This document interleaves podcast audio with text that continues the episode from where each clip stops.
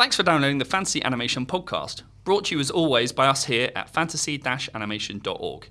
If you spot us online, give us a share and a retweet, a query, a comment, and a like. Anything that gets you involved in our conversations. If you have a favourite podcast episode, a favourite film or TV programme you'd like to suggest, or simply want us to just stop, do let us know. We'd love to hear from you.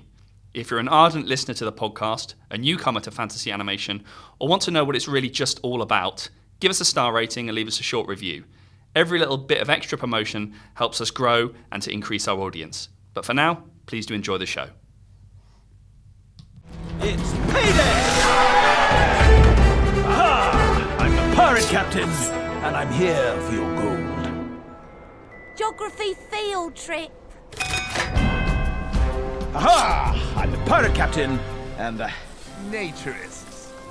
Hello, everybody, and welcome to the latest instalment of the Fantasy Animation Podcast with me, Chris Holliday. And I guess for this episode, I will be su- uh, surprisingly curvaceous, Alex Sergeant.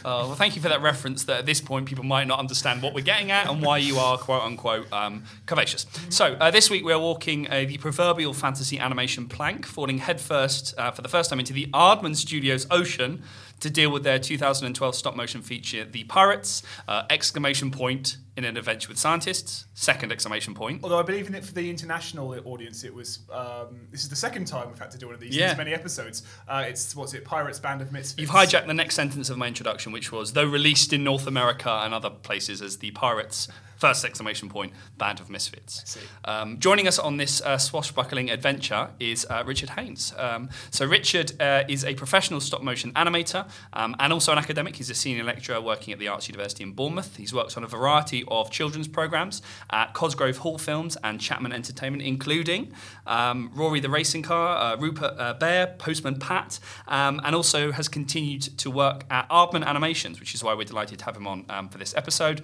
Uh, he's worked on the Shaun the Sheep uh, feature. Uh, and for this episode, as I said, he's worked on Pirates in an Adventure with Scientists. So, uh, Richard, thank you very much for joining us on the Fantasy Animation podcast. No worries. Thank you. Thanks for having me. Well, thank, well, as I said, this is this is an interesting sort of you know when we get creative practitioners on, um, it's an, we've got an immediate in, i.e., you know, you, there is a film that you are perhaps connected to. We talked a little bit offer about your affection for the movie, how you loved working on it. Um, so I guess to kick things off, we'd, we'd love to know how you came to work on the film. Obviously, you have um, a relationship with Aardman, but how did you come to work on uh, Pirates in an Adventure with Scientists? Yeah, so yeah, when I look back, it was around uh, 2009. Uh, started at Aardman. It was on the Shaun the Sheep series. Yep. So it was series two, Shaun the Sheep. Um, that was my sort of introdu- introduction to Aardman. And that was, so that was your first gig with Aardman. That was my first. Yeah. Yep. So I, I left Manchester at that time, and um, yeah, I, had a, I think it was like a three month contract on Yeah. Shaun the Sheep. and it Okay. Sort of eventually grew into three years. I was there. Oh, wow.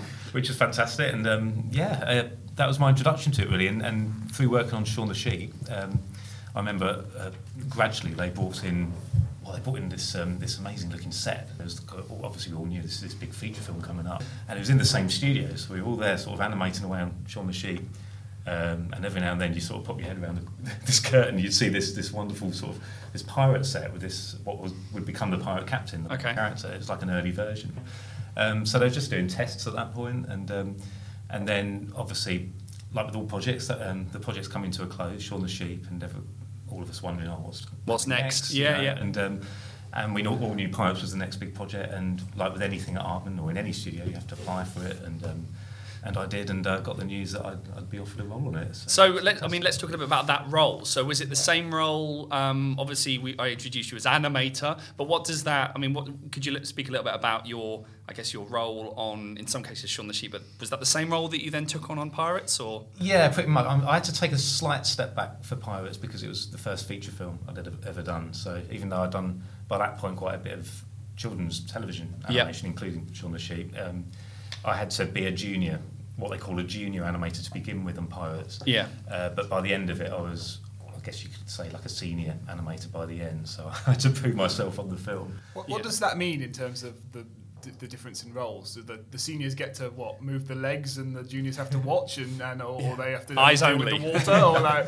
yeah. It's more um, what you- basically as an animator you do everything in stop motion. So um, unlike the old days, it used to be sort of one each animator would have their own character, and you might so there might be multiple animators on a set. Uh, but at Aardman, um, very rarely were there two animators together, so you'd animate everything in the scene.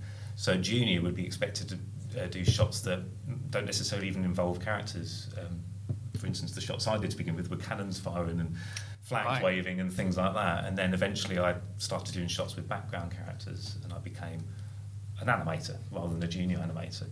Uh, and the salary matched it. uh, and then by the end of it, I was doing very big shots with the main characters and varied, varying between cl- extreme close-ups to full wide shots with all the puppets. So. Because I actually had a question, or, or a question that I was hoping to ask you was about uh, obviously the division of labour and whether you worked on characters or whether you worked on specific scenes and sequences, and that's how the work was divided up. But it seems like that was the case. You get certain kinds of set pieces or, or uh, a sequence, as you say, that perhaps might be a I don't want to say a pillow shot or, or but a, a sort of padding shot or a shot that maybe shows action, and then you progress to kind of character, and so you become a character animator. Yeah, essentially. essentially, yeah, character animator. I mean, we're all, you know, when you look at the credits, we're all, there's a lot of us just as animators, Yeah. there's a bunch of us, and then you've got uh, the key animators before us, which would kind of specialise in a, in a character. So, so one would look after Charles Darwin, for instance, one would look after the pirate captain, and, Yep. and they'd be sort of the go-to animator for if you had questions as an animator yourself, or you wanted to run things by them, you go to them. Ah, that's interesting. So, So- that's how you that's who you're speaking to in terms of who knows Yeah. the character. Yeah, I mean, I could give you one an- anecdote with the pirate captain. We love an anecdote. We love an anecdote. I always tell this to the students. If it's inappropriate, we'll just cut it out. So no, no, it's, it's a great one because we there was one shot I had to do, and it's I'm very you know, privileged to be offered it. It was the very last shot in the film before the credits roll. So it's Wow. not quite the end, but the very last shot is this big um, camera movement of all the, the pirates cheering, and then we finish up on the pirate captain. He's adjusts his hat, and he's looking out to sea. Yep.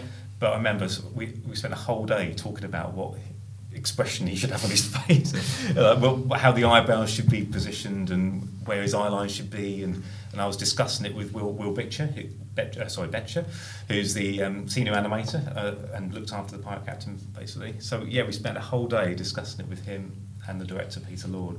So my question about labour, que- you know, labour question mark is yes, lots. Yes. In terms of how you, I mean, it's okay. So the the animation uh, is clear. Uh, I'm interested in Aardman, obviously, as a, as a stop motion studio for, for precisely the reasons that you've uh, explained. I'm also interested in the film, I guess, in terms of its position within Aardman's own feature length uh, history, uh, and in particular how this film was positioned.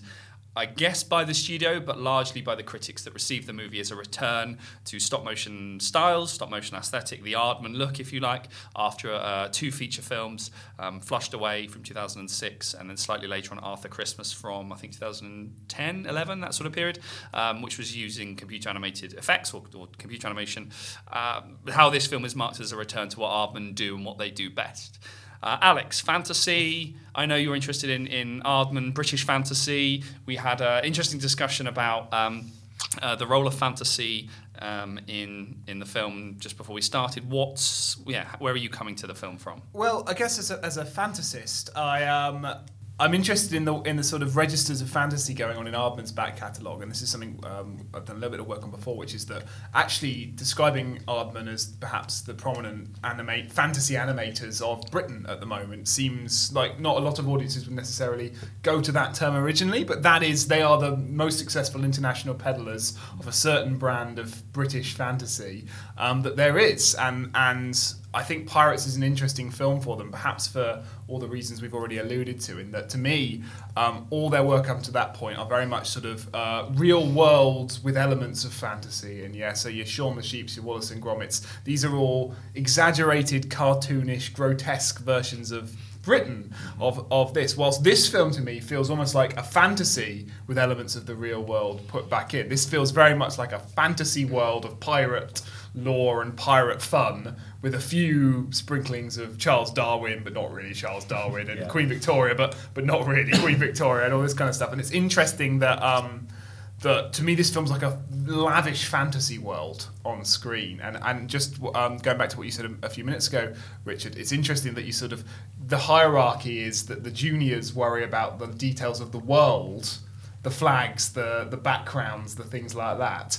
And and the more senior worry about character, which I can understand. But actually, so much of what is praised about Arthur, and so much what I think is is joyous about this this film is the richness of the fantasy world on screen. So, um, so even though you know, I guess I can imagine like you know, it feels like a more junior position. I actually think the importance of stuff like getting the flags right, getting the details right, getting Pirate Island right, all this kind of stuff are what make this film kind of sing. So, Yeah. um, so, so yeah. Did you find working on that stuff?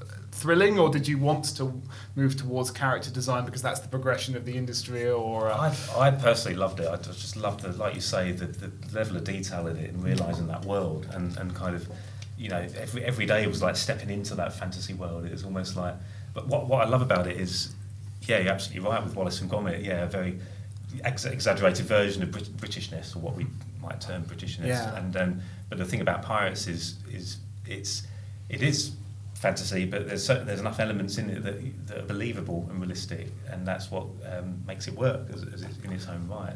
And Queen Victoria is interesting because it's such an exaggerated Yeah, version, yeah, yeah, yeah. such a larger than life version, and, and so historically not quite accurate with Charles Darwin in the mix and all of that. But Yeah. um, but yeah, it is. It's just got so many levels to it. It's so whimsical and ridiculous, um, and that's why I think it just stands alone as such a u- unique film. so, so what details can we spot that are yours then in the film? Uh, yeah, I was going to ask Yeah, about your yeah, kind of because obviously Yeah. we would normally, I think, go through go through the movie um, or try and follow the movie through its narrative and beat by beat and scene by scene. But actually, I guess I'm interested in where you, what was your beginning to the movie? What what, were- what, what were your details? What were your um, kind of contributions that you perhaps look back now and go, that's that's mine, that's mine, that's mine. um, yeah, take us through the, your experience of the movie. Yeah, well, I, I've been told that I'm the, the worst person to sit next to when watching this film because I'll be going, "That's mine." I'm sorry. oh, I remember I did that, and as soon as I say it, the shot's gone, and blink and you miss it. You know? um, but So I- what took you, you know, days, months, weeks, or whatever it is, you know, to, to work on, Yeah, um, it's gone to the blink of an eye. Just the nature of animation, yeah, crazy. But no, I look back and I think, yeah, I was lucky enough to be involved in um, in so many different scenes. You know, a lot of the other animators, the senior ones, if they're seen all the way through, they'd um, they might be on a set for months on end, you know, doing a particular scene.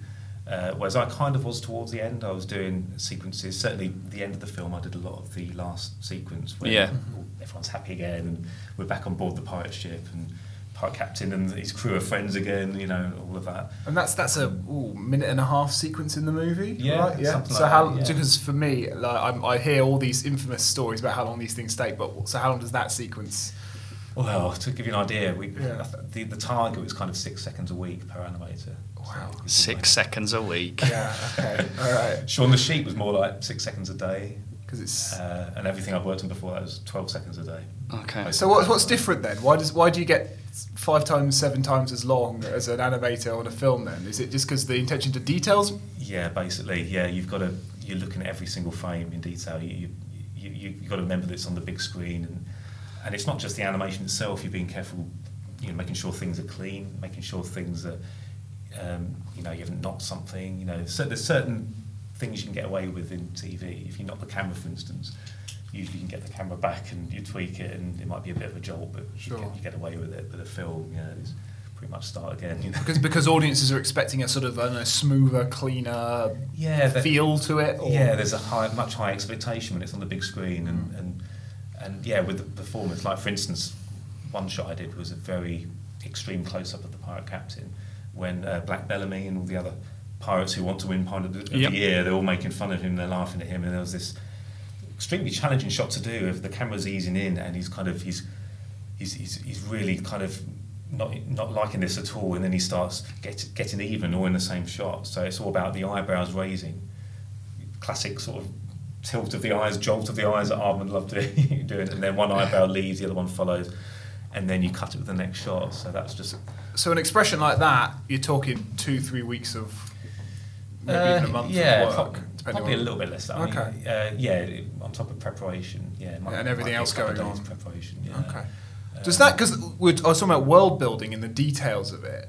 I wonder if like if that work process encourages this attention to detail in that like if you're spending if it's just by the necessity of the of the animation process Yeah. You're spending this long worrying about literally every frame of the movie. Yeah, in a way, you. I mean, I don't know. Maybe I'm doing live action filmmakers a disservice, but I feel like This is the podcast to do that. you know, it's just I feel like you don't pause uh, a bit of live footage and go through it frame by frame, worrying about it in that level. Does that encourage you to go? Oh, could we do something different with the sky? Could we do? Could we add a bit here? And does it, or, or are all these things all wrapped up months before because they've got all this planning and stuff? A like lot of it is wrapped up, yeah. I mean, as an animator, you're you're kind of the last person there on the set doing your bit, if that makes sense. So you've got when you're set up for a shot, for instance, you've got the director obviously telling you what, what they want. They go through the storyboard with you on set. Got the puppets there, um, and then once the director leaves, he would have had a chat with the the, the, the rest of the crew.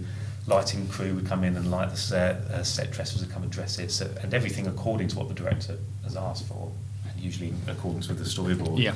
So then, as an animator, yeah, you've got a little bit of freedom in terms of what you can do with the performance. So you can kind of, yeah, put little things in here and there. You know, the director isn't to the frame saying what they want, uh, and certainly in a series, you've got even more freedom. Um, but uh, the way I always think of stop motion is every frame that you do, you kind of, it's kind of like you're. You're correcting the mistake, the mistake of the previous frame, if that makes sense. because I love that analogy. because you're kind of trying along and you're going in a very linear fashion, you can't go back and change things. You can, but you've got to start again. Mm. Unlike the other mediums where you can keyframe and tweak things. So you've got every frame is kind of like, okay, in that previous frame, I, the puppet was sort of going in that direction. I could, wanted it slightly more in that direction, so I'll just tweak it so we start going that way. And then, and then you, you're always kind of thinking like that. Um, and that's part of the charm of it, I think. And I think that shows in, in the animation in the end. You can, it's got its faults, it's got its sort of Well, this is the, I suppose this is the thing with with Aardman, and we could talk for a, we could have a podcast about the handmade, and obviously we talked previously about craft and the imperfections that in in this case are connected to Aardman, and very famously the thumbprints in the in the clay and all this sort of thing. Um, but it seems to me this is a different way of thinking about imperfection, not as not as a um, uh, an embellishment or a fingerprint or a, a a, a revelation of labour that would normally be hidden. Here, the mistakes or the imperfections come and are and are sort of become an outcome of performance, i.e., that you are because you talked about. Um, performance and you and when you were describing a particular scene you were acting it out when you were talking about the captain's eyebrows at the very, very end, um, which is obviously interesting, the animation's relationship to performance, the animator as performer. Um, but it seems to be that the way that you're discussing your work on the film connects up to how we would understand um, Aardman culturally as this purveyor of, of handmade, imperfect animation. But actually, the imperfections, as I said, doesn't come from uh, a fingerprint that's left unnoticed or that would be left in as a, as a signifier of, of, of its handmadeness. It, it seems to me that it become it comes out through a performance that is that it is imperfect from frame to frame because it's building on or correcting a series of mistakes as it as it moves on. I mean, do you do you see yourself as a performer, as an actor, when you are doing these? Obviously, it's more difficult when you're doing maybe the, the cannon shots that you described. um, are you are you a performer? Because I know I know you are Yes. in the real world as well. Um, but is that how you approach your your labour? Is it is it as a as a performer, as an actor? Yeah, absolutely, yeah, I totally see it as a, as a performance. You, you kind of you become the character. You you, uh, you will act it out first. You know, on a film, you have time to do that. You actually act it out with the director, Right. Uh, you- and that's recorded. yeah, you've recorded. Yep. Um, so I had, I had times where I was with Peter Lord, the director. If, if I had two you know, characters in the scene, for instance, we'd do one version where he's one character, I'm the other. Then we'd swap. He'd discuss it with me. I'd ask, oh, what do you what do you think? And and we'd go away with maybe three or four versions where the director likes what you did in that one, what you did in that one. And the trick as an animator is not to replicate what you see, but to take the elements that you feel work and then exaggerate them and, and kind of because all animation needs a reason for being animated. There's no point replicating real life. Um, so you do it, you act it out as well as you can, and, Yeah. then, and then you push yourself more. And, and as, as I'm animating, I am, I'm, act, I'm acting it out. I'm feeling it in my own body. I'm kind of, you know, you're on your feet when you're when you're doing stop motion. You know, you're very rarely sat down, so that helps. 'cause I never thought about that actually. That, that little walk you have back to grab the frame, you- you're feeling what you're doing. Yeah. Because you're acting it out now. What's interesting is you're acting it out now, and that's. I can't help and- it. But this, but this idea of kind of method animating. But I wondered whether that kind of embodied. Yeah, I wonder whether that kind of embodied acting or that embodied performance comes into conflict with um, the fact that performance is being divided amongst however many la- um, animators that are working on this movie. Because if you're in charge of shots, rather than characters in some cases, or you have a, a key animator who is a character animator, or you have um, people that are working on background, then, then performance is uh, by a different person Yeah. in every sequence. So the challenge, I mean, you, is that not a conflict that you're a performer and an actor and you're um, animating with this character, but the next scene will be animated by someone totally someone different, else, yeah. a year down the line or whatever, Yeah. and they are embodying the character in a different way. Yeah, that's the big difference. Yeah, yeah. If you're acting on stage or something, you, you become that character, and that, that is you. But yeah, in, in in animation, you're doing a version of that character that has to be in line with everybody else's version. So you find, as a team, you try and find like the perfect pirate captain, and that's developed a little bit beforehand. So when I had my first shot, I, I ended up thankfully doing a lot of shots with him, and my first shot with him, I had to really study what had been shot already. So Right, so you go back and look at the other. I looked at the other animators' work. You, you look at it, you think, right, that's what the pirate captain would do in that situation. That's how his eyes react. That's how his beard wobbles. You know, that's Yeah. that's the sort of walk he's got. I mean, a walk itself really defines a character. And um, uh, I, I, I don't think I did a walk in. Oh yeah, I did do a walk in the film where he's. uh, If you remember the sequence where he jumps into a bush, he's hiding, and he's he's trying to get into the zoo. Oh, yeah. trying to find Yeah. get Polly back. So he's and I did this walk where he was actually inside the bush, and it was like a little tiptoe around. The, around But that has to be in line with any other tiptoe that he's done in the film. Yeah, or something yeah, like or that. at least, or at least the behaviours he's done to suggest he would tiptoe like Exactly. this. Yeah, it, and, it, and it's as um, much about the tiptoeing as it is the anticipation that leads into the tiptoe. So it's all that Wow. thinking that the Yeah. character does beforehand. Well, th- that was going to be my thing. Is that actually it's the other difference is that this is a performance. We think of performance being captured on screen when your perfa- performance is happening in between that which is captured Yeah. on screen. Right? Yeah. You're only in control of the stuff that happens before and after you press. On, I'm picturing the camera going in that sort of classic, don't know what I'm talking about kind of way. Click. But yeah, Yeah. click with a Polaroid, Yeah. a Kodak disposable camera. But um, um, but yeah, absolutely. So like, so how does that like? Do, um, can you like, how does that work in terms of you're performing before action and after action, but during action they're sort of left. The objects are on their own. They're out on, their own. Yeah, that's, that's the magic of it. It really is. That's that's what I think attracts all, all of us to do stop motion animation. It's that thing of um, the audience just sees the result of what you've been thinking, all your efforts. You, you spend all that time investing your energy and your performance into posing this puppet Yeah. for that particular frame, and then you get to a point where you think, like that, that is it.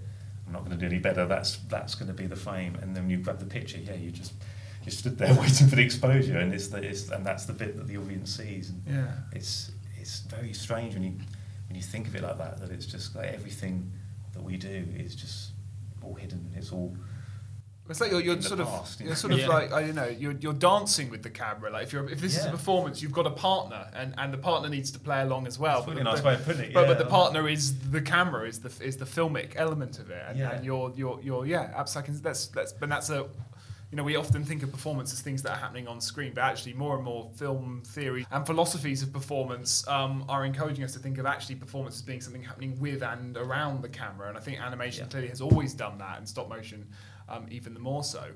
It's now that time of the show where we pause for a second and talk about blog posts. What are blog posts? Blog posts are available on fantasy-animation.org every week. A special guest contributor writes one, and it can be about all kinds of things um, relating to the worlds of fantasy and animation. If you're an academic, even a screenwriter, maybe a practitioner or artist, a curator, member of a fan organisation, animation director, or anyone with a vested interest in where fantasy and animation might meet, we would love to hear from you. If you're trying to promote some of your work and would like to write a creative reflection on how you were inspired to produce your work of animation, we're here to help.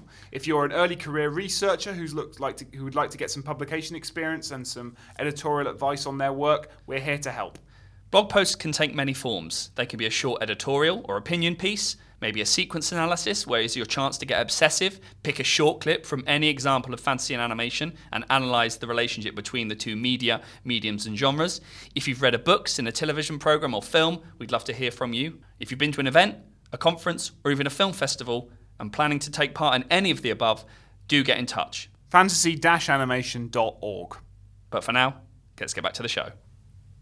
The other question I had about performance was so, and this is back to this idea of perhaps the best thing to talk about fantasy as well as talking about worlds in this is the role of creativity in all this process. Because it seems to me this is a very paradoxical animation style in that it, it's very creative and it meticulous and it encourages you to think and, and imagine new ideas at each step of the way, every frame. But at the same time, it's meticulous and it has to be organized and has to be planned. So I'm wondering where creativity on this is. And on the relationship with the pirate captain, so you've also got the performer that I think a lot of audience members will come up thinking about, which is the voice performer, right? Which annoyingly often is the thing that audi- you know, oh, Robin Williams is the genie in Aladdin, or Mike Myers is Shrek, um, or in this case, um, Hugh Grant is the pirate captain.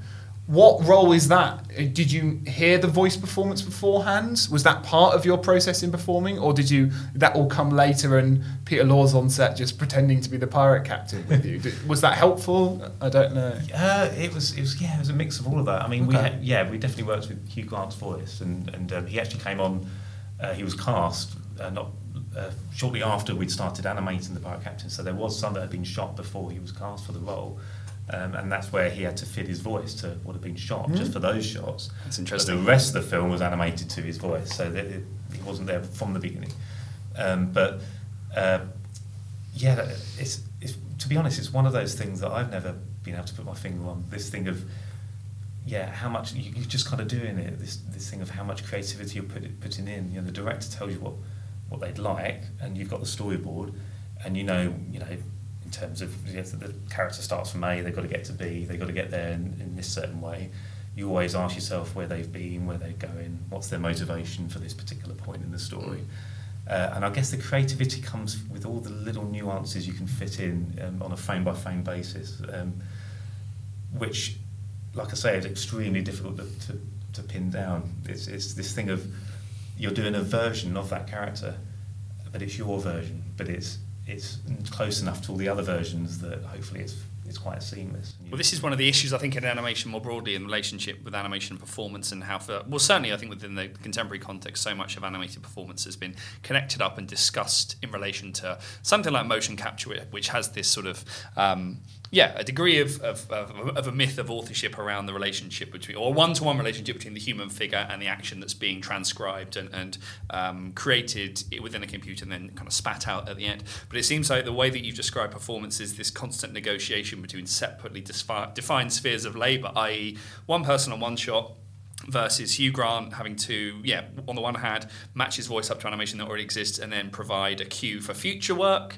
Um, I, I was, I, mean, I guess, I suppose I was going to have another uh, another question about whether there are one set, whether there's one set of puppets, because you mentioned the puppets earlier, um, and I, I know from from writing about um, Chicken Run and and think, uh, looking at and, and looking at the making of book actually, and you brought the making of uh, the Pirates book with you today to give us a little behind the scenes flavour of what what kind of goes on. But th- are there different versions of the puppets? So that this means that different animators can work simultaneously, or is there? I mean, I- I'm just interested in scale and size, and whether if people are just working on shots without a voice in, like with the cannons, you you're working on a I don't know a shot that is big, large, small to scale? Are these big feet? Are these um, I'm sort of in big faces, bigger faces than previous scenes? How does that how does that work when you are here's a puppet, go off and do something with yeah, it? uh, well, in terms of duplicates, yeah, we had seven or eight of each character at least. I think certainly with the pirate captain and the main the main characters. And are they all to scale? Are they different yeah, sizes? Yeah, I, I don't think we had any a different scale. Um, Okay.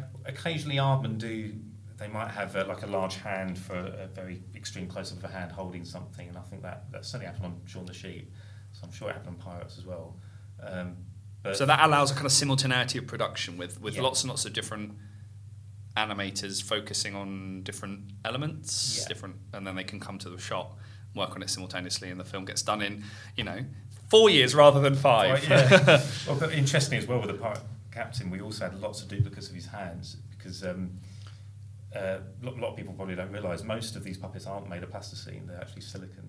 What? Yeah. Everything I know about I don't think it's a big secret. Right, yeah. But um, it's still got that plasticine look. But part of the uh, the plasticine that was absolutely retained was around the brow section. Yeah. Because you can get subtleties of the plasticine, and the, the eye and brow section is so important to communicating to an audience. And so that was nice. So that was all sort of blended into like a resin head and resin mouths. Uh, but for the hands, we had a mixture of silicone hands and plasticine hands. And if you had a, a, the character holding something in a very specific way, a silicone hand wouldn't always do the job. You'd wrap it around as best as they can, like a sword, for instance. You could wrap Yeah. it around, but with the plasticine hand, you can sculpt it around, and that's the difference. You can sculpt it and get it to look absolutely right. Um, so I just remember in the, the store, the storerooms, all these puppets. You'd have all these duplicates of the characters, and then you'd have hundreds of pairs of hands as well. just quite, quite sinister, really. Yeah. These hands, and I can imagine hands and eyeballs and mouths and all these sort of replacement. Because I know Yeah. from you know thinking about Aardman's claymation work, if it is even that anymore, this bombshell of silicone, um, swapping in mouth, obviously the particular mouth design, and we'll you know we'll uh, we will get to the plot at some point, maybe we won't. um, we've already done the final sequence. Um, but Aardman having a distinctive look and a distinctive style and a distinctive aesthetic, which I didn't get immediately from this. Like I feel like it, it doesn't look, it doesn't I look, I, I've- and it's just come to me now thinking about the design of the characters and, and stuff. Um, obviously has a particular kind of look, and you talked about the eyebrows as a signature maybe of the student, and how it it gives that movement, particularly in the final shot. Yeah. But the, the would it be fair to say that these characters don't look like Wallace and Gromit?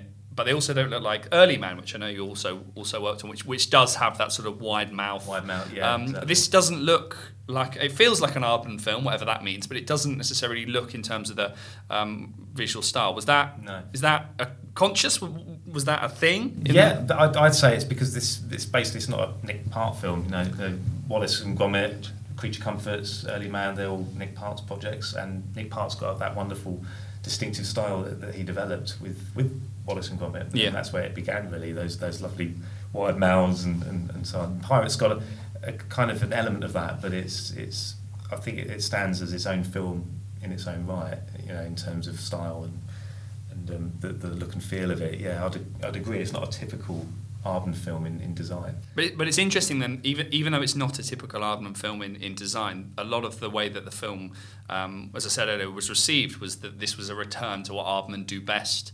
Um, it had, I think earlier on, had signed a production deal with um, DreamWorks, to, and they made Flushed Away as this kind of co-production. That sort of fell by the wayside. They then set up a, a, deal with Sony Pictures. So Arthur Christmas was the first one, um, and Pirates was the second one. But this film, very much after that brief, um, I guess, anomaly, or this uh, certainly within as we sit here today, those two um, computer animated films, Flushed Away and Arthur Christmas, stand is these really interesting experiments with digital aesthetic that Yeah. subsequent, the studio hasn't gone back to. So they stand as this really interesting set of films that were, I guess, a departure, an anomaly, um, where they were playing, combining maybe their stop motion look with CG technology for the first time, um, occupying that space between plasticine and pixel. And yet, this is the film that's like, okay, we're back now to what Aardman. This is what Aardman are really about. They're really about this. Yeah. But you were saying off air that this was originally intended as a digital, and there are digital elements in the film as well. Yeah, oh, yeah, yeah. There were definitely a lot of the sets were expanded, and the, all the background characters. When you've got a huge crowd scene, like when all the scientists are sat there and they're watching the, the pirate captain reveal the dodo and everything. It's, it's most of those are CG. And um, but the interesting thing is that was all in house. So I remember um, crossing paths with some of the CG animators and um, got to know some of them, and they would all say that they approached it as if it was stop motion. They actually animated it almost frame by frame, you know, not allowing the computer to in between too much. And Yeah. So kind of digital clay sculpt. I suppose the Yeah. characters are. They want to retain a look or that seamlessness with the stop motion footage that already exists, or Yeah, or at least match up the characters and, and kind of craft out of digital clay. I know that a lot of the rhetoric around uh, Flushed Away in particular, these were just, hey, it's fine. This is just Aardman. Even though it's digital, it's still Aardman. Don't worry. Yeah. Um, Whereas here, there seems to be a lot more. We're combining our, you know, what, what you love about Aardman in terms of stop motion and, and that tangible material, three dimensional uh, models with digital effects. The sea, I think, is digital. a lot of the, sea is scene, di- there was huge talk going that went on about the sea. Yeah, they, they they spent ages on it, like developing this very realistic sea. Yeah. and it looked too good. it actually looked too realistic. So they, they came up with. Um, if you look at it, it, it's not that realistic, but it's realistic enough. Again, it's that thing of it being believable, but in that, That, world. I feel like that happens a lot, certainly with, with and, I, and I've told this story many times, but um, production of Finding Nemo, the you know footage animators are given real footage of water and told to replicate it. They then go and replicate it, hold up the two pieces of footage, and the animators can't tell the difference. And then you're like, well, and you mentioned earlier about the point, a point of animation. You actually want to retract from realism a little bit, take a step back, and uh, because I, I noticed actually the wa- the sea looks very different from like the bub. So when um, Ashley Jensen's character, um, um, the curvaceous that you gestured in the opening gambit of this podcast, um, when she's in the bath, um, you know, Yes. we, we know that she's female and she puts the beard on. The water looks very different in the bath. That It, it looks very Yeah. jelly or sort of frog spawny, very jelly, Yes. jelly-like, um, which is very different to the sea. And so um, it's interesting that there is a deliberate retention of a certain kind of whether we call it an Aardman aesthetic or there's a certain retraction from absolute realism that CG can produce. Yeah. But, but I also think the film is. A, I mean, I think it is a little bit an um, um, of an oddball in the canon. I Yeah, think I think yeah. it, it's much more fantastic. It's much more sort of larger than life than um, than than the Wallace and Gromits or even Early Man. I mean, Early Man obviously. I mean, is is prehistoric and all this sort of stuff. But it's it's football and it's you know it's very much this earthly grounded thing that Aardman's always been interested in. Whilst this is, um, you know, it's it's funny and it's spiky and it's subversive, but it's a great big swash. But there are loads of great big action sequences in this um, in this are- film. Well, the- Um, the one that stood out, always stands out in my mind, is you kind of alluded to the bath chase. We always Oh, the bath yeah. chase. Yeah, the bath chase. There's a whole maker of documentary just on that, and I think every animator in the film was involved with it at some point. And yeah, this this that I mean that scene alone took took months to, to complete. Every shot was so complex in its own right. But what Aardman always insist on, if they can, is to do as much as they can in camera. So they rely on CG, going back to CG again, they rely on it as little as possible. Okay. So the bubbles that you mentioned were, was actually, um, oh, they were like these, these beads that we had that we mixed with like um, tacky wax. And I remember I was animating blobs of them spilling out the bath on bits of wire. And obviously the wire would be painted out later. So that's where So it was CG is. That's where CG is really important then, because Yeah. you're erasing. You're erasing what. So you are. yeah, you you're taking plate, a digital plate of the Yeah. empty set. Um, if it's a camera move, you've got to shoot it again. And then you go back and paint those frames out. And that would be somebody else's So even though you know you could make a, that that bath chase sequence is stop motion in its entirety. Uh, pretty much, yeah. The yeah. I digital is- any I, digital. I, would, I would have just assumed as a punter, well, as a punter that's thought about it a little bit, that it would have been largely CGI. No, I don't think. I, yeah, I don't think there's any CG. but some things taken out. But it, but then it is CG because stuff is being taken down. Because of that, Right, yeah. That's there's in- nothing added to. Yeah, okay. I don't think so. No, unless they added the, the odd bit of bubble. Yeah, Sure, sure, so sure. because I know a lot of the debates around Flushed Away was this: the reason you know the film is set underground in an alternate version of London, where water in the sewers plays this prominent role. The film is called Flushed Away, for goodness' sake, um, and a lot of the sort of yeah, we, we could only do this in CG. This was really important to us. This is why we're migrating to CG and so forth. Um, but it seems like there's there's something interesting about then the role of computer animation or digital technology or that digital process of mediation where stop motion is being mediated digitally in the way that because you mentioned earlier about clean, like the footage is clean. Is, is does that mean cleaned up? Does it mean, you know, It means we just got through a lot of baby wipes, basically. oh, were you literally clean? One of the most essential animators' tools is baby oh, wipes. Oh, really? Yeah, That'll yeah. go in the description of this episode. we talked about baby. I learnt nothing else today, that Yeah. will do. Yeah, yeah. It's just perfect for cleaning plasticine. But it was. Okay. A, I remember we went through so many brands as well. I don't know what the best one was. The end, they were like, "We'll try Asda once a bit, and now we'll try Okay. Tesco once." And then we- Other wipes are available. Yeah. Yes. Um, That'd be like an odd eat well for less feature, wouldn't it? Which of the uh, non-branded ba- baby wipes work best for cleaning up pirates Yeah, in, Arbor a, in a store? Um, so do a I mean, yeah. so uh, the film begins. Uh, but no, well, it's interesting that you mentioned the bathtub sequence because I feel like that's pretty much halfway. Um, roughly speaking, so up to Yeah. that point, we have we've talked about the pirate captain. The pirate captain is this uh, pirate who wants to be the you know pirate of the year, Yeah. um, can't become pirate of the year, um, or people will laugh at him. Other pirates laugh at him. Um, So I have just a thought on this, and Yeah. maybe this is because I can't help allegorize things because I've basically been trained to do it for about ten years. But like, so the other thing with Aardman's history, right? So this is this is what this is after Wallace and Gromit, obviously Curse of the Were Rabbit. Yep. Now, did that win the Academy Awards for best animation? Wallace and Gromit, uh, the Curse of the Were Yeah. I believe so. Yeah, believe did, Okay, yeah. so that was the first time, one of the first times that it wasn't a Pixar movie. Yeah, yeah, yeah. and, and and and then this is is this the next one after that in terms of the se- as, a, as terms of a stop motion? There might have been Arthur Christmas right after. Yeah, so Wallace and Gromit, Curse of the Were Rabbit, won the Academy Award in Yeah. 2005, and then the next movies are Flushed Away, Yes, CGI. CGI, Arthur Christmas, And then this. I don't know whether there was some TV Wallace and Gromit, you know, ongoing stuff in the background. Um, in terms of, I know Wallace and Gromit were in a lot of adverts yeah, or the- have been in a lot of kind uh, of Christmas. Invention ones they did. Oh, what were they called? Matter of Loaf and Death, I think, followed. Yeah, Yeah. sure. Okay, fine. So it might not So- be Aardman. So um, maybe in, in terms of feature length, this is Aardman's I, next. I'm just interested because like a, a lot motion. of a lot of rhetoric of British fantasy requires um, us to root for the underdog, Mm. right? That's that's what British fantasy does. American fantasy, um, it's nation building, it's heroic, it's adventurous. We cheer on the sort of heroic hero.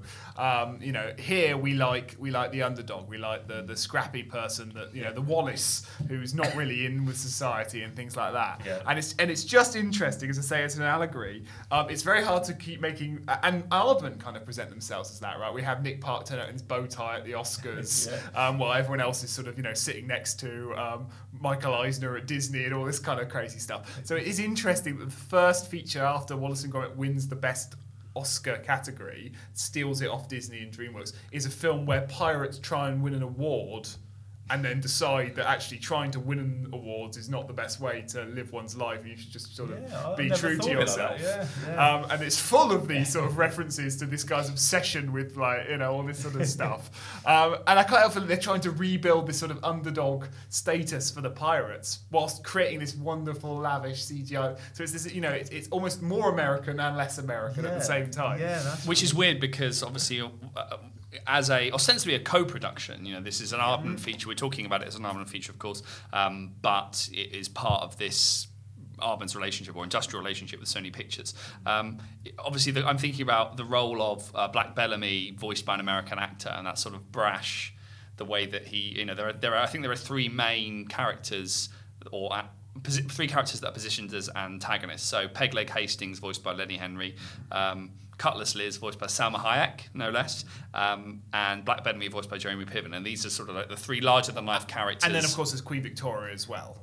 Well, yes, of course. Sorry, yes, yes, I was going to say yes. Um, But within the pirate world, yes. within the pirate Yeah. world, because she famously Queen Victoria, voiced by Imelda Staunton, doesn't like pirates. Absolutely. Um, so there are, you know, there are these three kind of larger than life characters that are all about winning awards, and they have this big entrance uh, about 20 minutes into the movie about this is this is you know this award, this Pirate of the Year award that Yeah. we want to win, um, and And it's interesting, Jeremy. I mean, so Hollywood actor, That's what Hollywood actor Hugh Grant, who uh, what, whose career at this point also is very much like this is pre Florence Foster Jenkins. This is Paddington pre 2. Paddington Two, Yeah.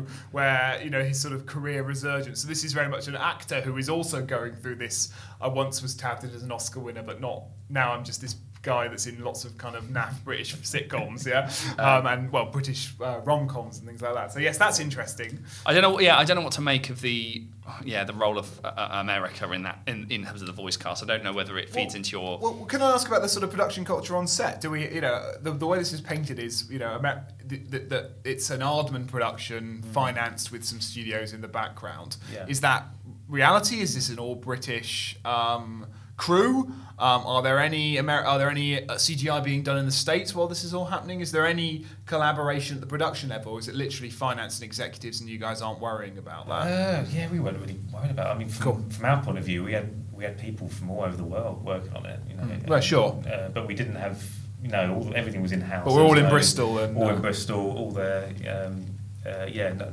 Sony didn't get involved in that sense. It was just that kind of there, there's this sort of trust. You know, Sony, you know. Aardman obviously got a good track record, Mm-hmm. and um, Sony were happy for Aardman to just carry on. And, But it feels like a in and that sort of tussle between uh, you know two studios. If the film is this tussle between American and British values and so forth, you get this kind of big. You know, the film itself, I think, is a thematically is a post Pirates of the Caribbean. Like that's that's the that's a nice little reference point. that pirate pirate films are are big and we like them and that's great. Uh, and then what this film does is sort of nuances that a little bit. I think in the same way that you get Edgar Wright the Cornetto trilogy, sort of taking ho- the, the horror genre, taking the action film genre, and, and bringing it to the level of a you know a village in Somerset or a, you know a, a, a housing estate or a small little part of North London. Um, this what I liked about this this movie is that it has this sort of it's a, a swashbuckling epic, um, but it also has a moment where you know, the captain, pirate captain, is dipping a custard cream into a mug that says the world best captain. And it's these little British. And they're all obsessed British with ham, which I can't. Is a very Monty Python sort of s touch, where they just Yeah. you know what? How many? can you name two elements? Uh, Oh, yes. um, gold and ham. Yeah, you've got two out. But it sounds of a, a yeah, yeah, yeah, Two out yeah. of three, that's good enough. But there's a sort of nuancing of, of, of a genre that we might understand of as a American or certainly an epic um, kind of movie with with these sorts of um, British. And I think Hugh Grant's really important then to that. He becomes obviously in the '90s. He's very much a symbol of working title, British, the um, uh, ascension of working title as a studio. His relationship with Richard Curtis, um, Yeah. the return of the romantic comedy, or the British iteration of the romantic comedy that sort of returns again with When Harry Met Sally in the American context. Um, but obviously, the film plays, or, or London, I think, plays an important role in the film because it begins. The film begins in London. What is it? 1837. He says, looking at his notes, uh, 1837. Uh, and it has, you know, familiar introductions. It actually begins very similarly to something like Flushed Away. Flushed Away begins with lots and lots of land, uh, London landmarks. This is um, opens in London, St Paul's Cathedral. You see what Charlotte Brunsdon in a book on London calls Landmark London. We have the Queen Victoria. She's eating. She's just sitting at her, and it's all very regal and very proper. And and All Britannia is played, isn't it? yeah, which re- which returns throughout, Yeah. um, and then I think the second half of the is it the, pretty much the second half of the the movie when you get London Calling by the Clash, and then we're into what is effectively the second half that plays out pretty much, apart from the last maybe five minutes, it plays out London. Yeah. Um, so a treatment that's I'm wondering kind of British British fantasy. I don't really know what, where I'm going with this, but I, I wonder whether the film's representation of London it's not classic or it's not. When you're animating, when you're when you know that the film is set in London, what what are you teasing? Are you teasing out elements of Britishness, elements of Londonness? Are you, are you ah this is what this is how we can introduce a sort of national, uh, a bit of Britishness into this otherwise Hollywood-esque genre. Um, you playing with the nuances and the because obviously Aardman and the eccentricities of, of, of British life, Wensleydale, etc. Yeah, yeah. I guess story wise they would have, would have done, but um, from an animation point of view, you just kind of you just have as much fun with it. You, you, as a crew, we kind of knew that this was like um, it's still a very silly film, you know, not taking itself too seriously, and Yeah. that's the charm of it. So it's a version of London. It's it's a it's a, a f- a fantasy version of London, you know, a version that never really existed, an exaggerated version. That's the, the beauty of it. So it's weird though, this this thing of Britishness, you know, I always think of Aardman as so British, but when when you actually ask somebody like Peter Lord about the Britishness, um, they, they struggle to define it. They just Mm. they, it's, it's almost like it's so ingrained that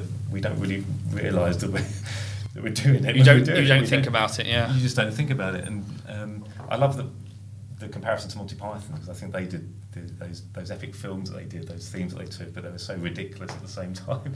Yeah. that they were just kind of making fun of themselves. And I think uh, Aardman certainly do that. and they have those cut out animation, Yeah. low-fi animation sequences. I think it, if it it is a struggle to define what is British about Aardman, but I think as a punter, it's something about their the kind of stories they tell, the kind of characters they have. It's yeah, the Monty- windiness of it. The kind of- Absolutely, it's it absolutely, and it's sort of Beano-esque, and it's Yeah. Monty Python-esque, and it's cl- it's drawing on all these kind of uh, cultural melting pot things from art, from sort of at least a version of Britain or a type of Britain's Yeah. past.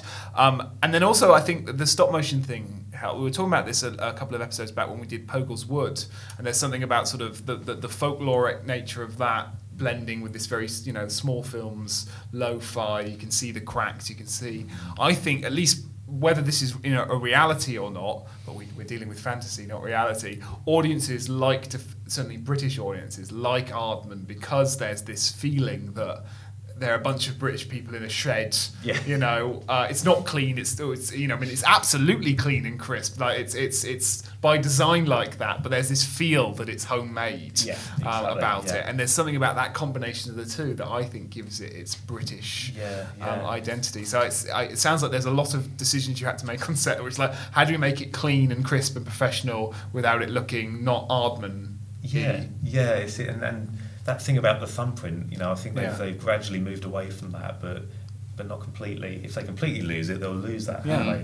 quality to it. And Well, I know they put it back in like fake ones into flushed away like into their digital movies to play exactly with that Yeah. with that presumably the occlusion of it in digital technology to play with the kind of this is the perfect imperfection Yeah, we've yeah. got this imperfection perfect Yeah. it's clean it's and it's done kind of digitally The way I've kind of felt about it over the years with Aardman is, is, in terms of order of importance, with their animation, to them the most important thing is the performance, so the, the timing, quality of all of that. Second to that, to that is kind of how clean it looks on screen. And then thirdly, it's the smoothness of the action. So they actually put least importance on that.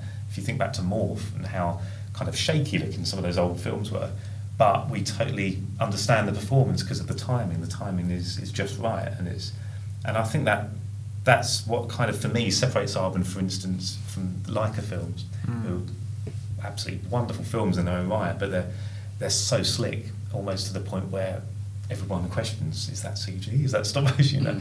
Whereas Aardman aren't afraid to celebrate stop motion for the imperfections that that it's all about. You know? D- does it show back to what we were talking about earlier, the performance better? Yeah, Look, I we're think so. performing with this. Here's the gaps. Here's the bits. Here's the pauses. It's here's celebrating those, ga- yeah, those imperfections and, and kind of having fun with them, and not Mm. again not taking it too seriously. It's um, it's a Punch and Judy show. yeah, We know they're we know they're beneath the curtain. You can see them. You can see their knees coming Yeah. out of the side there, can't you? Yeah. But you're not worrying about it because it's fun. Yeah, exactly, yeah. I think there's absolutely something in that. It's interesting here. So what, like you know, you, you said earlier when you started on it, you were doing sort of objects in the background. Could you just give us like one example where that played out with one of them? Did you start off and go right, I better get this as slick as possible, and they were like. It's not fitting, or you just did it perfectly because you'd already worked on the set with the Aardman, like, how, or do they just give you free reign because it's a flag in the background, you know? Um, Oh, yeah. I, I, well, I do remember we were doing lots of testing for things first. So um, if you're not shooting on something, normally they'd find you a little testing booth, and um, there's a sequence where there's ghosts. There's like a ghost ship that the pilot. Yeah. Yeah. because he tries out. So that yeah, I was going to say so that's in a series of sequences where he's try, pirate captain is trying to find a ship with loot, and he goes through um, a school trip, a nudist, a nudist yeah, one, yeah, and one of them is a ghost. Yeah, the- Yeah. And I remember for this guy, we had this ghost on a rig, and, and we had to experiment with the wispiness of the, the tail of the ghost. And I did endless tests on it, and then someone else did. What was the material? What was the material? plasticine. It was Plasticine. actually a big block of plasticine, and and it was just making it sort of. You wanted. It's, it's hard to define exactly what you want until you see it. Like even the director couldn't really describe what they wanted. They just had to see it. So you're kind of going through all these different versions, and then mm. finally you just you just find it. It's like, oh, okay, that's the one. And what were some too smooth, some too jerky? Yeah, some some was way too smooth, and almost to the point where it looks mechanical. Yeah. That's, that's the danger of it. So then you've got to think, well, it's got to be a bit more random. So you ask yourself as an animator, does that mean it needs more structure, where you're really thinking about, okay, more that way, less that way, or do you just kind of switch off and just do anything? Yeah. What was the what was your solution? I tried switching off first, and it looked okay, and then I did another version where I was too fussy, and the one, the, the initial one looked better. So. Okay, so it is about relaxing a little I bit. If there's a way of doing that in this yeah, process. in my experience, I think if you relax into it, and, and often where you're not too fussy, like I think back to TV programs I worked on, and I've got fond memories because you've got to work so fast, and that's sometimes really improve your work because you, you you're kind of doing it on the spur of the moment. As soon as you're slowing down, you get very fussy, and that's one danger of a feature. The danger of kind of contemplation where you're thinking Yeah, about yeah. it. And I imagine, I haven't, I haven't worked on a Laika film, but I can imagine the process there is so meticulous that it's kind of, I don't know, eat the energy out of you, maybe, I don't know. It was interesting that you mentioned mentioned Laika because obviously we've we've looked at Laika previously, but um, I guess there, if we're thinking about this film as a return to stop motion as part of this second film uh, they distribution deal with Sony, um, this is I guess unsurprising given the studios like Laika. You've got um, Corpse Bride, Coraline, Ma- um, Mary and Max, Fantastic Mr. Fox, Paranorman, Frankenweenie, Box Trolls, all these movies, including and and and Laika and, and others, Anomalisa, Kubo, My Life as a Courgette, like stop motion seems to be getting a sort of, um, I wouldn't say resurgence, but there's something, the pleasure of, of object animation at a time when digital aesthetics, computer graphics are threatening to envelop what we consider contemporary animation more broadly, obviously within a, perhaps a, a Western context. Um, Yeah.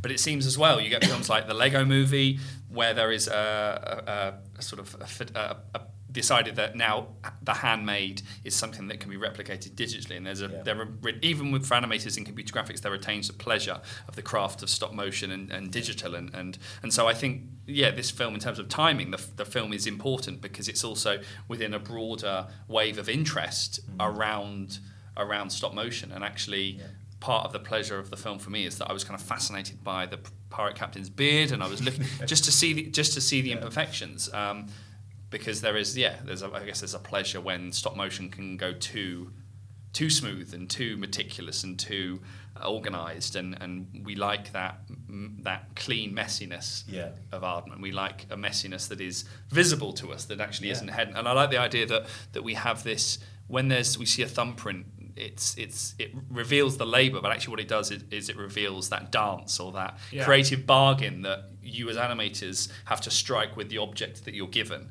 Here is an object, and you then have to cast it in a role, and that's how you work with the face or the arms or the, the you know the tiptoeing, if you like.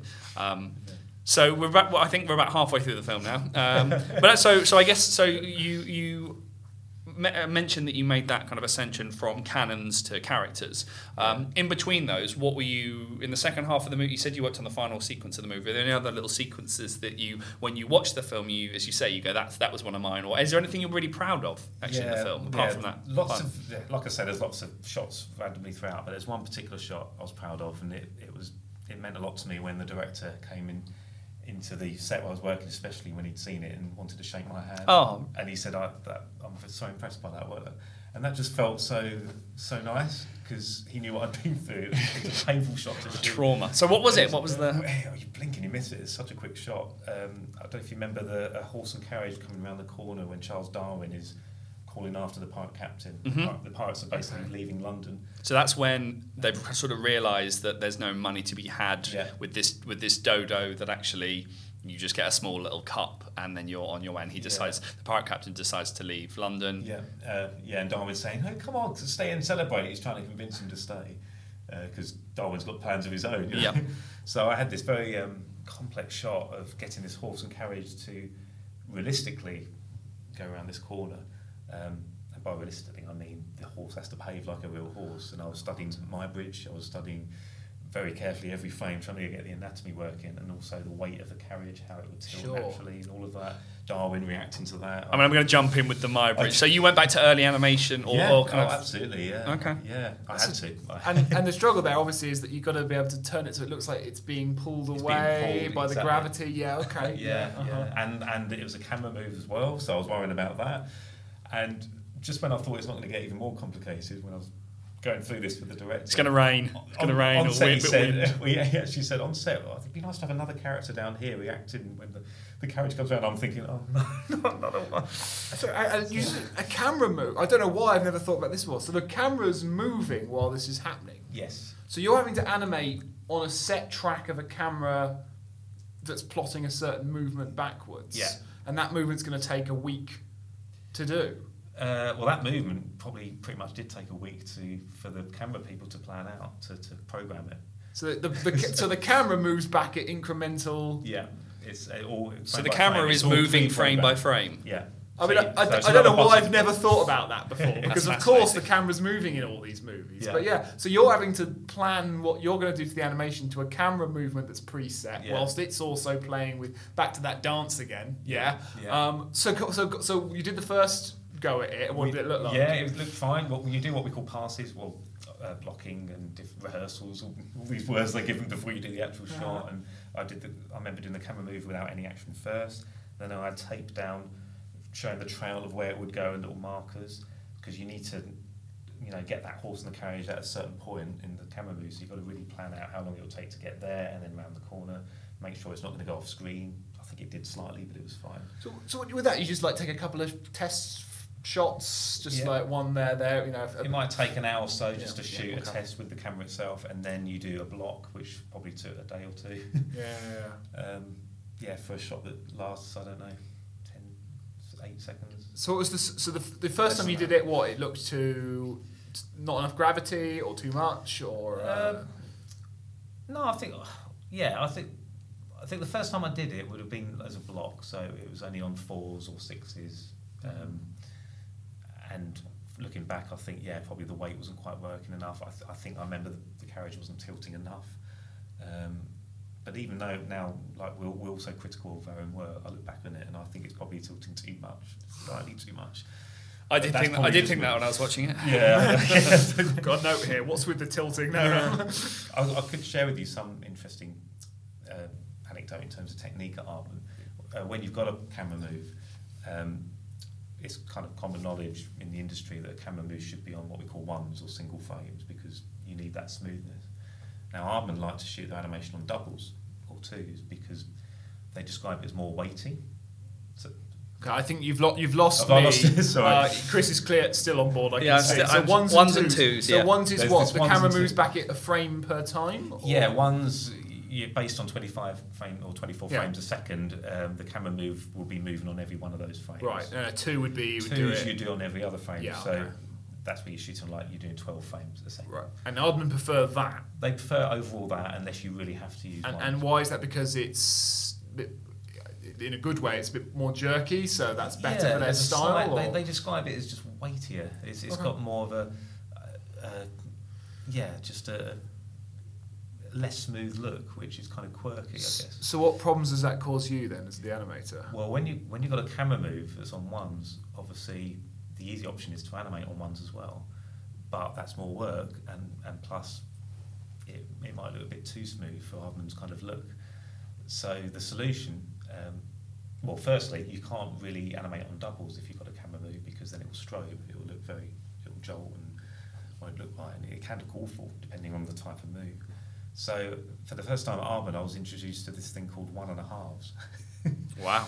somewhere in between ones and twos, Right. which basically it basically involves you're thinking in twos and you're animating on twos, but on those on every other frame you're sliding the character in the direction of the camera move. So you're not necessarily animating it, you're just keeping it so that it's matching up. So it's basically in the same position on screen.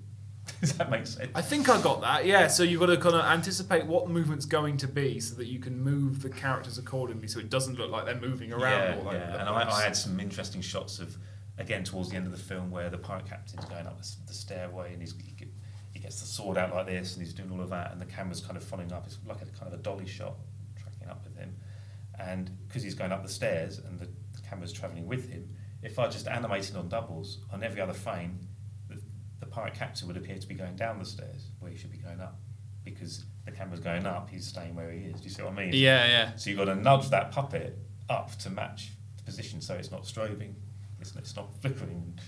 So this again, this is a whole different way of thinking about the role of the camera in Yeah. stop motion. That It's not just recording, well, and also your relationship with the camera, as, as we said. Like it's not just that the camera is recording and that you are one taking it 24 frames a second. As we, it, there's something more complex. Yeah, it's like, it's like you and the audience. It's like the camera's the eye, and, and you're kind of you're, you're composing everything for this this being, this person that's watching it all. That's So there's a real, there is a real negotiation and a bargain that you are trying to strike with the camera to keep it realistic in in Yeah. kind of quote marks, but certainly authentic and believable. And and yeah, you're really having to work with the camera as much. You're animating the camera as much as you're animating the the characters that are going to be in front of it. Exactly. Yeah. Yeah, and it's, this character in its own right. I always, it's the way I teach as well. You know, the, the camera is a character. It's it's like a spy. It's like someone who wants the best angle of what's going on. So you've got to think about where it, what, what, yeah, how it's going to perform that action for the spectator, where it's Yeah. going to be to register the action, Yeah. and also will be moving at the same time as the character moves his eyebrow. Yeah, yeah, exactly. A camera move is like the, char- the character of the camera is flying. It's like they're hovering and, and trying to get the best view. So you, it's like you're, you're creating this journey for them that they need, that they're following with you. And the golden rule I always follow is is the the, the the action should always be slightly ahead of the camera. So the camera's just slightly behind because they're obviously following the action. If, Yeah. if the camera's ahead of the action, for me it looks unnatural. So I always try and stick with that rule.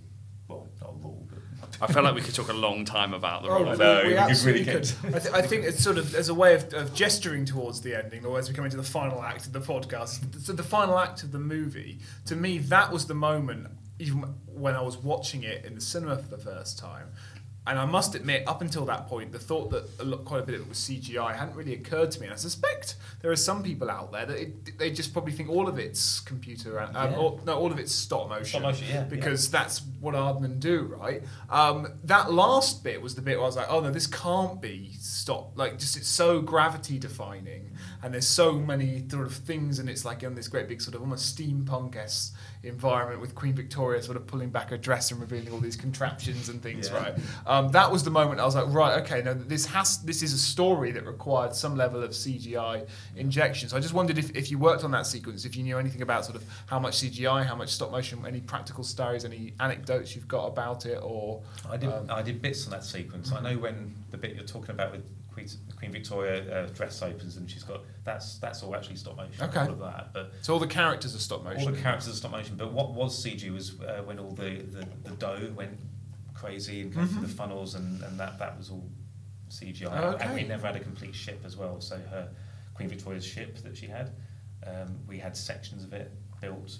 Um, I did shots of um, pirate captain and was it Scarf as well? Was it Darwin kind of running along, and it was just a, on, a, on a section of of the ship, but we never had a complete one. So so that would have all been CG. Were there any Were there any rules about when you don't use? You said you largely the, the operating principle is if you can try and do it in stop motion, Yeah. do. Yeah. So that's what we'll do. Stop- so yeah, did, did you um, all you know try once and with everything and then go oh no that's not going to work or did were there certain moments where you went oh there's no even I know already we're going to need CGI from that and if that is the Yeah. case what were those what do those things tend to be was it adding things so that you didn't have to I'm trying to I'm, I'm still curious about the thing you said about um, the stop motion uh, no, the, the CGI animators animating like it was stop motion Yeah. which I'm always interested in because like well if you're going to animate it like it's stop motion why not just Why not do just, yeah. just do it as. So when did you need it? Oh no, that's a CGI moment. That's a CGI thing we need there. I think in, if it's something that's liquid based that's difficult to control, like the, the sea is an obvious one, Mm-hmm. or, or the, the dough itself when it's expanding, and it's um, that just makes sense for CG. To do that in stop motion would have been incredibly expensive. I don't know. I just don't know how they would have done it. Um, f- things that are flying, so things where you need rigging that's like for instance in Shaun the Sheep, there's a swarm of bees in an episode. Now tiny little bees, it wouldn't make sense to have a tiny bee on a separate rig and animate them. That would have been more work when you can just very easily do it in stop and CG make them fly about. Right. So, it's it it's it's liquid, but it seems to also be like sort of scale or or you know there's multiple multi, multiplicity because I remember the, the the the scientist audience right that's a scene that I was aware was CGI before you mentioned that earlier but I don't think that like of all the ones that that jumps out like why do you need just a bunch of you could just put a bunch of models in the audience couldn't you would be the sort of layman's response Yeah. but is it something about the multiplicity that makes it just too difficult to animate or at least very time consuming for It's no the, it's the multipli- I think that to get that many puppets, Yeah. it would have been more expensive as well. okay so it's a it's a finance So thing as part well of it is to do, yeah, expand. I mean, from what I gather, it's not that much more. Generally, CG films are more expensive than stop motion films overall. Um, but with it's certain things like that, it, it wasn't much work, I don't think, to create one or two models in CG, duplicate them, and then just animate them to keep them alive. So there is still a stop motion base that you know you make the models three dimensionally or you know in, in the real world, and then you duplicate, scan those in, and duplicate those. Yeah, I'm pretty sure that's how it was done in, for those sequences. And when, when you've got background characters, is what we call keeping them alive. So it might be head tilts, blinks. It's just so they're not just dead, just sat there, and mm. that's pretty straightforward to do. So I guess that they they move in a way that you don't look at them, like you exactly, you know you exactly. they, they you sort of don't become to be drawn to them. Yeah, yeah. Is, is it almost the things you're saying, almost like you know, it's the what the Lev Manovich's languages of new media. So is it multiplicity, fractality, modularity, basically all the th- all the things that he would describe as being sort of inhe- inherent within the sort of coding structure of new media technologies of digital technologies are the things that need d- CGI animation, things Yeah. that are fractious, multiplice, um, all that kind of things, and that's. So, so, which allows for a film that sort of feels like it's grounded in the real world and yet is a world of fantasy at the same time, which I think is a nice sort of folding together of fantasy and animation. Look at that, Yeah. we did it. You did it. Um, it, took, it took us, you know, it took us a while. We got there in the end. actually, final question. I, this is the most important question I'm going to ask on this podcast ever. Whose idea, if you know, was it to have one of the pirates wear a blue Peter badge? um, and can you introduce us? Ooh, I, from what I know, I think that was Peter Lord's Peter idea. the Lord's idea. director, Because great. he- they, they had a connection with Blue Peter. Blue Peter actually visited the studio at one point. They came, they came over, did a feature on it. So I think there was this agreement from the beginning. It was like, oh, we can we do this? Obviously, they, they had to ask for permission. I think Blue Peter were delighted. yeah. They've just always had this good relationship with Aardman. I think it goes back many years when I think Peter was on Blue Peter Uh-huh. or Aardman was on Blue Peter. I don't, yeah, It's, it's a a classic, nice- classic nice- Aardman British touch. though, British. Yeah, Yes. absolutely. It's Classic Britishness. Aardman British touch in that everyone gets it in this audience, and I suspect uh, when it was retitled "Bands of Misfits," that just fine. There's a little badge on his um, hat, but it's great. It's great. great. Um, Richard, before we before we let you go, um, where can listeners? Obviously, you you know you continue or you, you continue to work and have an involvement with with Aardman. You obviously teach as well. Um, where can listeners find you? Do you have websites? Are you online? Um, where where can where can listeners um, search for, for Richard Haynes' work? well, I, I, I do have a website. It's basically www.richardhaynesanimation.com. Um, some of it needs updating. I'll be honest. Um, I Everyone, people say that, don't they? I know, I- Maybe this is the you know the, the kick that you need to it's terrible. I tell my No, students, you said it. yeah. update your websites. I've got to practice what I preach. Right. But yeah, my, I've got to update my show reel now. But what I am doing on there regularly is a is a blog at the moment um, where I'm I'm very um, much interested in, in the history of the first company I worked for, Cosgrove Hall, uh, doing some projects on, on them at the moment, uh, in, involved in archiving.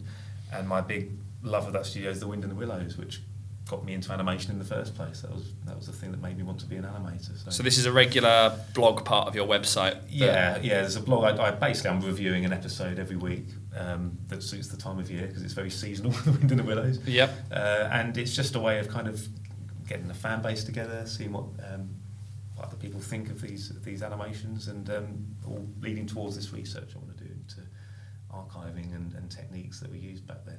And, and it seems like in the discussions that we've had, we've been able to fold some of your practical experience, obviously, back into when you're teaching students. Yeah. So you're teaching. I mean, I'm interested, I guess, um, and then we will let you go. uh, you teach what, what what sorts of I mean courses? How are you how are you making that sort of transition? You're taking your professional experience and feeding it into work that you you do with the students. Are you focusing on character? Are you Yeah, well, I, I uh, I've been uh, at the Arts University Bournemouth for seven years now, so, and my, my main role there is to lead the first year. So I teach the basics, the fundamentals of animation, and um, and I bring stop motion into the mix as well. So so we do a, uh stop motion kind of workshops at first year. I'm very much involved in the second year, where some of them specialise and pursue it further.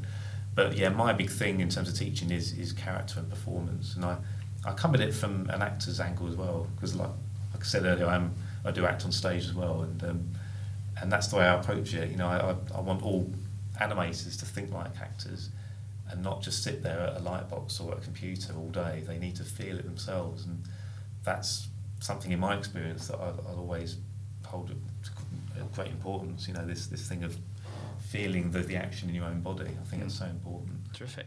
Well, thank you. I mean, I'll um, I'll defer to Alex because Alex can say the name of the website and the, the fantasy Oh, this is the animation bit where I have Twitter. you can do, to it- do the- you can do it better than me. I have to do my self-created tongue twister that I've, I uh, don't know why. uh, but I will lead you in with Alex. It's time to set sail. So, Yes, it is. So, uh, listeners can find us on fantasy-animation.org. Can check out our weekly blog and our bi-weekly uh, podcasts. You can also follow us on Twitter at FanAnim Research, F-A-N-A-N-I-M Research, as well as on Facebook. Um, search for Fantasy Animation and you'll find us on the pages. You may like and post as you will. Um, and suggestions for future episodes will be taken into account and considered. Um, but for now, that is that is us. Uh, Richard, thank you very much for joining us. Thank you. And thank you for bringing in some wonderful props. You can't see it. We'll, we'll post a picture, but there are books, there are making of Mm-hmm. things, there are flasks, there are a little model that you got as an I've got a animator. tro- yeah, everyone in the crew got this little trophy. It's the Pirate of the Year award. Yeah, Excellent. It's got quite a bit of weight to it as well. It's nice. Which is great. I'm now going to steal it and jump onto a ship and uh, set sail. Um, uh, to, a, you know, to an eBay near you. to an eBay near you. Uh, yeah, times are rough. Uh, podcasting doesn't pay like it used to. Uh, but until next time, we'll see you then. Uh, goodbye. Bye.